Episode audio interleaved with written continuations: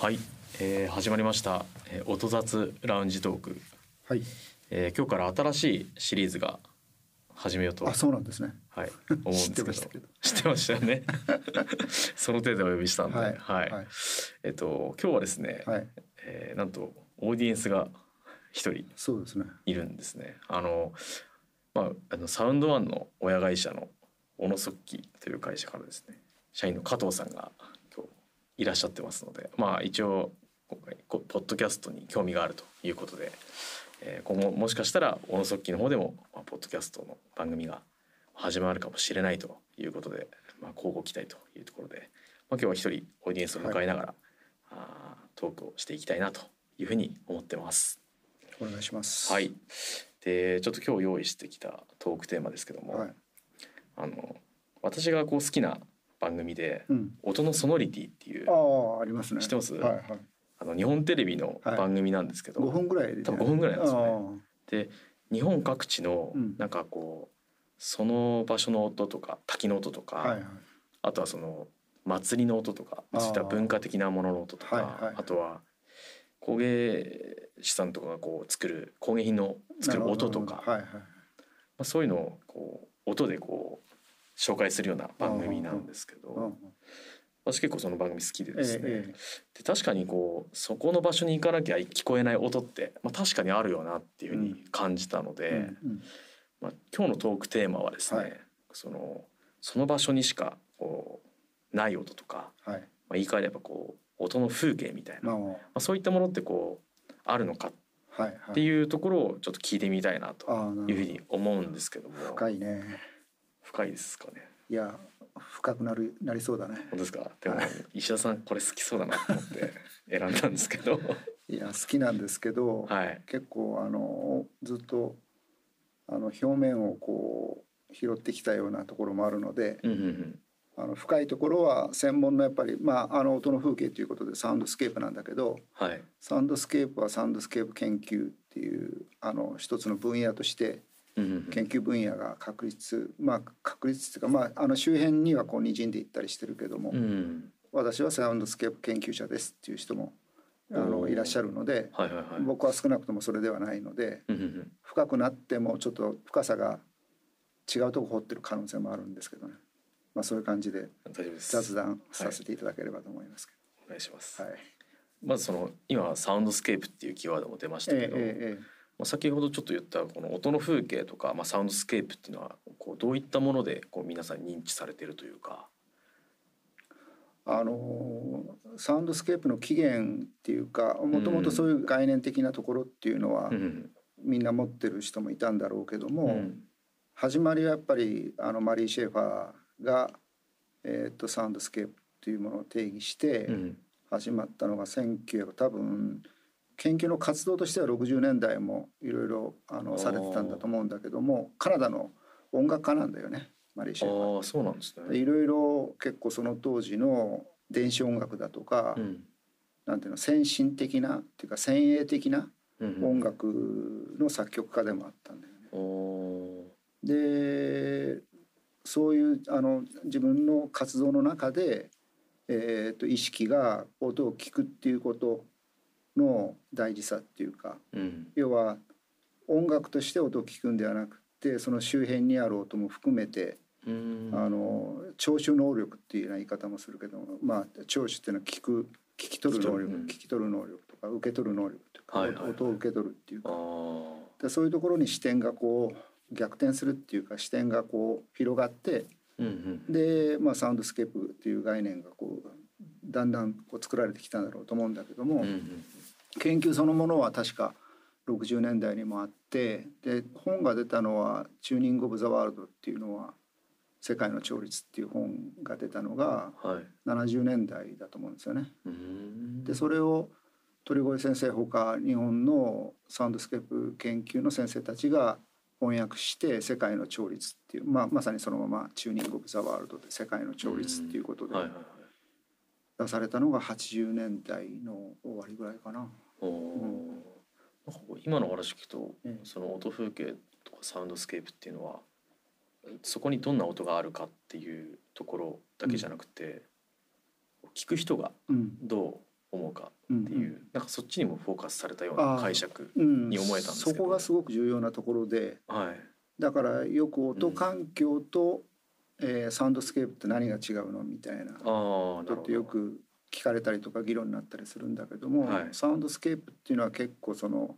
個々の人たちがその音をどう受け取るかっていうところが結構重要なポイントで。なるほど。でまあそれって、まあ、もちろん個々にも違うしコミュニティでも違うしうんうん時代でも違うしうんはい。あの移ろっていくものですよね。だからもちろん心象風景みたいな言葉もあるけども、うん。サウンドスケープもやっぱ心象風景ってあってうんうんうん。自分のこの心の中にこう残された音の風景っていうのは多分ここにあると思うんだけども、うんうんあのそういった音環境というまあどちらかというと機械論的って言えばいいのかな。その例えば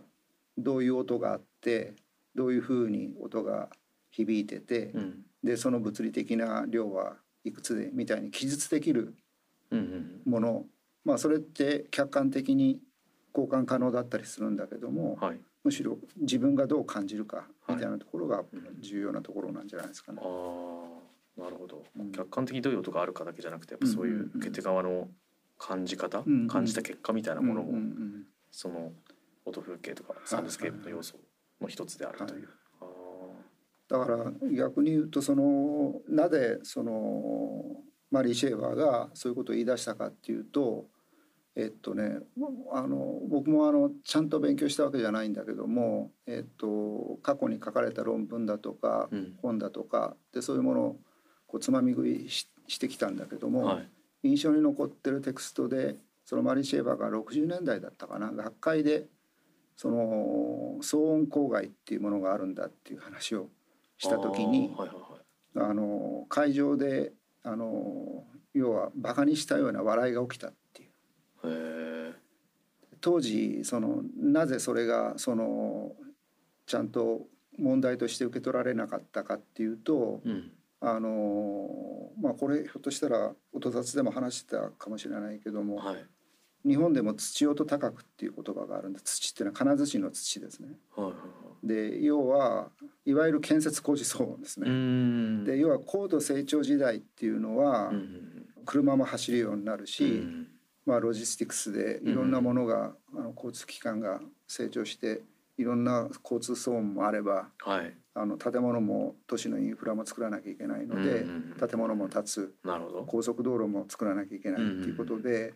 都市騒音っていうのがどんどん大きくなってきた時代なんですよ。でそれってある意味成長のイコンじゃないですか、はいはいはいそうですね。だからそれをポジティブに受け取るうん。あの世間があったわけです。はいはいはいはい。だから逆に言うと騒音公害って言われてポジティブなものを問題視するっていうのって変だよねっていうので笑いが起きたっていう。なるほどなるほど。なんか解釈がうん。今とは真逆とは言わないですけど、うんうん。確率的な感じですね、うんじ時代時代でその受け取られ方が違うっていう。ある意味その賑やかな音とか、うん。少しこうやがましい音っていうのは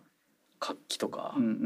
成長性の象徴みたいな捉え方を、がされてたっていう、そうだね。ああなるほどな。だからそれがだんだんだんだんその問題認識みたいなものが、はい、あの世の中でちゃんと理解されてうんうん騒音規制みたいなものにこうだんだんつながっていくんだけども、うんうん当初言い始めた時はそういう状態だったという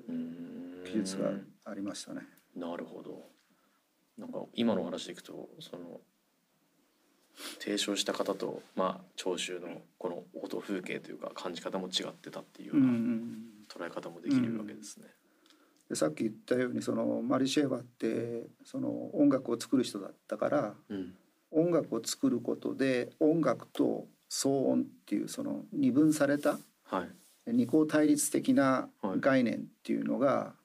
起きてきたことが、まあ、音楽家の責任だっていうふうに彼は言ってたんですよね。へで要は音楽を楽しむ場所っていうのは例えばコンサートホールみたいなところに限定されて、ーうん。で一方では外に出れば都市騒音がどんどんどんどん大きくなってきてはい。そういうネガティブな音とポジティブな音っていう二項対立的な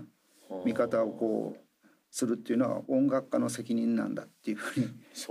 言ってて言ってて。へでいや音っていうのは世界はオーケストレーション音のオーケストレーションなんだっていう風な言い方もあってそれっていうのは音楽もノイズも分け隔てなくうん。あの見る必要があってただあまりにもノイズが大きくなりすぎて、えー要はそれを受け取る人にとってのそのネガティブな要素っていうか健康影響だとかってそういうものも当然、まあ、当時はそんなにお大きな問題ではなかったかもしれないけども、まあ、はい認識としてねはいされてなかったかもしれないけども騒音としての音の問題は解決しなきゃいけないんだけども、うん。えー、と騒音と音楽というふうに切り分けるっていうことはよくなくって全てをまあ音風景として捉えてうん。人間にとってのネガティブな音っていうのは抑えなきゃいけないけどもうんうん。それ一つ一つを音として認識しましょうという、まあ、そそういう音の捉え方の解像度が今までの常識とは違ったんだと思うんだよね。うん今までっていうのはその当時のね。はいはいはい。確かにそのコンサートホールで聴く音楽の音圧と外出てこう工事現場のうん。音圧もしレベルとして同じうんだとすれば、はいそこにこう違いはないというふうに言い切れるかもしれないですけどでも実際聞いてる身からするとやっぱり違って感じているので、やっぱそういったこう要因要素っていうのうん。はありそうですよね。であの同時代っていうかちょっと前の時代にジョン・ケージっていう人がい。て、ジョン・ケージ。ジョン・ケージっていうのはサウンドスケープの世界ではちょっとあのマリー・シェーファーとは少しずれるんだけども実験音楽っていうか、実験うん音楽、前、はい。えっと小野寺さんが来た時に、はい。 experimental music っていうような話がちょっと出たと思うんだけども、はい。要は実験音楽的なアプローチであの一番有名なのは4分33秒という曲があってはいでそれはピアノ弾く人がピアノの前に座ってはい楽譜もちゃんとあるんだけどはい何も演奏しないんだよね。でそうすると聴衆はいわゆる暗騒音を聞いてるわけですよ。うんなるほどだから、まあ、いろんな音がそこで起きるわけで咳払いもあったり気絶れもあったり、空調騒音もあるかもしれないけども、んまあ、当時なかったかもしれないけど いろんなノイズがあるわけですよね。だから要は今までは音楽に集中して音楽を楽しむ場所なんだけども、うん。それを耳を開いていろんな音に注意を向けましょううんという願意がそこに含まれてるなるほどなるほど。あそれにすごく影響を受けてるらしいんですよマリー・シェーファーって。ただジョン・ケージはそういったいろんな音を音楽にこう取り組む取り込むっていううん。ノイズも含めて。であのマリ・シェーはちょっと立場が違ってその音楽とノイズの境界は今までのように対立的ではないんだけども人間にとって